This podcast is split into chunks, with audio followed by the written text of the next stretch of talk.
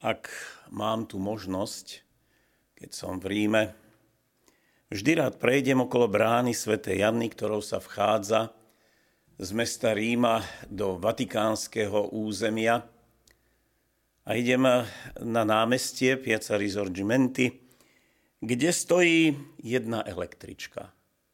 Sadnem do nej, obdivujem krásy Ríma a vystúpim až na mieste, kde sa nad hrobom svetca dnešného dňa týči nádherná starorímská bazilika. Bazilika svätého Vavrinca. Málo kto si uvedomuje, že okrem štyroch pápežských bazilík svätého Petra a Pavla, Santa Maria Maggiore svätého Pavla za hradbami a hlavne Najsvetejšieho spasiteľa svätých Jánov v Lateráne, je táto piatou bazilikou s tým nádherným titulom pápežská. Je vybudovaná nad hrobom svetca, ku ktorému sa viažú rôzne pranostiky a sú rôzne úkazy aj na nebeskej oblohe. Napríklad padanie komét. Áno, na deň Sveto Vavrinca na oblohe možno vidieť množstvo komét. Ako by vyletovali z jednej najväčšej hviezdy, ktorou je Kristus, a ukazovali svetu svetlo a volali k skutočnosti, aj ty buď kométou, ty buď svetlom zjavujúcim Krista. Tak ako aj tento svetec. Svetec, za ktorého potrebujeme ďakovať. Nevrácať sa len do histórie, čítaním jeho životopisu, ale hlavne ďakovať ako za vzor praktického života veriaceho kresťana katolíka. Každý deň nás volá k tomu, aby sme ďakovali Bohu za to, že sme a že nám dáva novú šancu, ako byť lepšími. Áno, viem, že sú aj rána, kedy sme akýsi zničení, zle vyspatí a sú aj takí, pre ktorých, ak to tak môžem povedať, je ranné prebúdzanie sklamaním. Prečo je to tak? Osobné tragédie, nedostatok lásky a kto vie, čo všetko za tým. Množstvo nedostatku úcty jedného k druhému, nedostatok úcty k sebe samému, ale potom aj vnímanie informácií, ktorými sme zahltení cez média, bez toho, aby sme ich selektovali členili. A výslednica na toto všetko je veľký otáznik a za ním otázka, prečo som tu? Aký to má význam, že som tu? Prečo? Aj keď som veriaci človek, ma Boh povolal do tohto sveta, ktorý je strašný a ktorý mi neukazuje perspektívu radosti. A odjak živa sa snažíme ako ľudia, ako jednotlivci, nájsť zmysel života. A odjak živa sa nám to nedarí. A nedarí sa nám to preto, lebo sme azda plný pýchy a nerozumnosti, plný zloby, hnevu a nenávisti a neuvedomenia si bratského spoločenstva. To je naša osobná tragédia.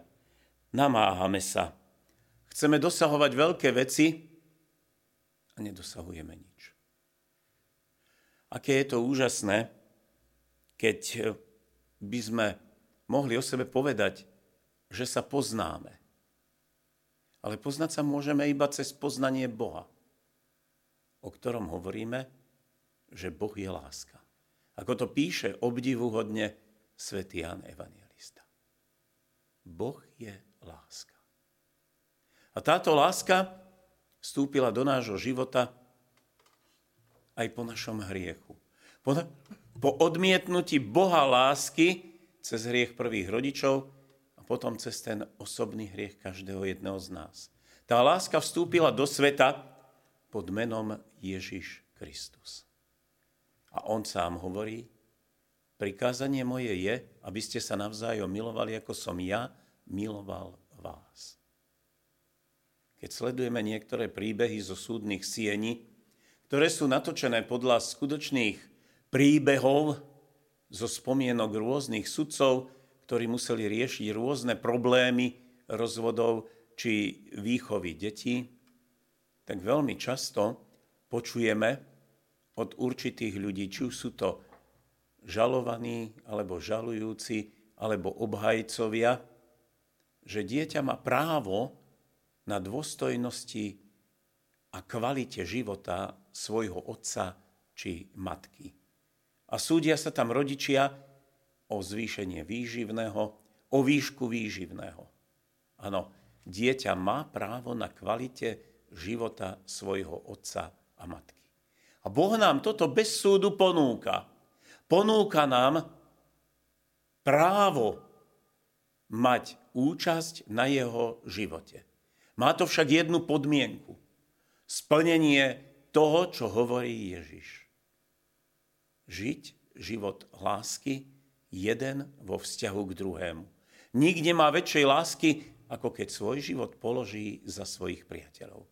Ježiš to dokázal a za ním to dokázalo množstvo ľudí, ktorí si Ježiša vzali naozaj za vzor svojho života. A jedným z nich je aj taký svetec dnešného dňa. Svetec, ktorý bol pápežom svetým Sixtom II vysvetený za diakona a pápež ten mu zveril materiálne statky církvy a distribúciu milodarov chudobným. V tom čase to bola veľmi dôležitá pozícia a touto pozíciou Vavrincovi pápež vyjadril svoju absolútnu dôveru. Začiatkom augusta roku 258 vyšiel dekret cisára Valeriána, aby každý biskup, kňaz, diakon, prichytený pre slúžení svetej omše, bol na mieste popravený. Tak zajali aj pápeža Sixta a jeho spoločníkov, my sme ich sviatok alebo spomienku slávili v pondelok. Jedine Vavrinec, bol poslaný, aby zhromaždil bohatstvo církvy. Prefekt mu dal ultimátum. Alebo odovzdáš bohatstvo církvy do rúk prefekta tým cisárovi, ktorý potrebuje financie na to, aby mohol financovať svoju armádu a chrániť rímske impérium, alebo skončíš ako Sixtus a jeho spoločníci. Vavrinec si vypýtal lehotu na to, aby mohol zhromaždiť poklady církvy. Predstupuje pred prefekta a za ním množstvo chudobných. A hovorí, toto je bohatstvo církvy. Toto som potreboval zhromaždiť. To ti môžem odovzdať. Samozrejme, táto odpoveď prefekta rozzúrila natoľko, že vymyslel diabolský plán.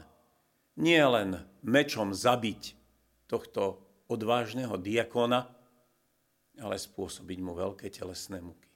Rozkázal rozpáliť ohne a na rozžeravený rošt položiť Vavrinca. Ten však nestrácal humor ani na tom rošte a veľmi jednoznačne povedal, teraz som už na tejto strane upečený, otočte ma na druhú stranu. Nakoniec Vavrinec podlieha zlobe človeka. Ale jeho úžasný príklad v nasledujúcich storočiach života cirkvy uchvacoval mnohých. Mnohých, ktorí sa stali tým mešcom cirkvy, v ktorom sa zhromažďovali finančné dary, rozdeľovali sa na zriadovanie sirotincov, starobincov, hospicov, nemocníc. A dnes tom modernom prevedení cez pápeža Františka sa tento mešec, ktorý naplňa láska a obetavosť každého jedného z nás tým milodarom, halierom chudobnej vdovy, rozdeluje po celom svete. Jeho almužník nie je nejaký pisár v kancelárii, ale je ten, ktorý chodí a rozdáva to, čo my do toho mešca, ktorý tak pomyselne drží v ruke nástupca apoštola Petra, Peter našich dní, pápež František, aby pomocou nás zmierňoval biedu vo svete. Je potrebné si uvedomiť, že aj keď by sme nič iné nemali. Aj keď by sme do toho pomyselného mešca pápežovi Františkovi nemohli položiť nič iné, lebo mnoho raz bieda tlačí aj našich ľudí, našich veriacich. Dajme úsmev. Dajme modlitbu. Skúsme prosiť toho Boha lásky, aby svojou láskou prežiaril tých, ktorí majú v rukách ohromné možnosti. Napríklad aj možnosť zastavenia vojny, ktorá spôsobuje utrpenie, ktorá ničí ľudské životy, ktoré sú tým najcennejším pokladom na tejto zemi. Aby otvoril srdcia tých, ktorí vlastnia mnohomiliardové majetky, aby sa naučili deliť s chudobnými. Aby si uvedomili, že je tu celý zástup, celé bohatstvo ľudstva v chudobných a núdznych. A aby pomáhali tieto poklady církvy poklady sveta očisťovať. Potrebujeme si uvedomiť, že pocit uspokojenia v našom živote nemôže prísť cez nadhromadené majetky. Lebo sa mnohokrát budeme podobať tomu francúzskému štátnikovi, kardinálovi Mazarénovi, ktorý keď zomieral, volá, koľko som toho nahanobil a či je to bude. My si dnes potrebujeme uvedomiť, že potrebujeme nájsť aj v maličkosti radosť zo života a vďačnosť voči Bohu. A som presvedčený, aby vaše ranné prebúdzania boli plné radosti, vďačnosti a pokoja. Nech všetkých požehnáva Pán. Prebudí v nás vnímavého ducha, aby sme sa naučili radovať z maličkosti a našli naozaj svoje životné povolanie. Myslíte si, že je to pekné prianie? Ja si myslím, že áno. Už tak si prajme, aby sa naplnilo aj dnes. Aj keď možno na oblohe neuvidím padajúcu hviezdu, lebo niekedy ten smog a najmä tých veľkých miest nám v tom prekáža. Aj keď neuvidíme letiace kométy, ale staňme sa my. Svietiacou kométou v temnotách tohto sveta. Kométou, ktorá vychádza z hviezdy, ktorá sa volá Kristus. Zažiarme svetlom viery, lásky, milosedenstva a pokoja. Amen. Vypočujte si aj ďalšie zaujímavé podcasty. TV Lux nájdete na deviatich samostatných kanáloch, kde na vás čakajú relácie s pápežom Františkom, kázne, modlitby, prednášky, biblické podcasty, rozhovory, inšpiratívne epizódy na pár minút, svedectvá či podcasty určené pre deti.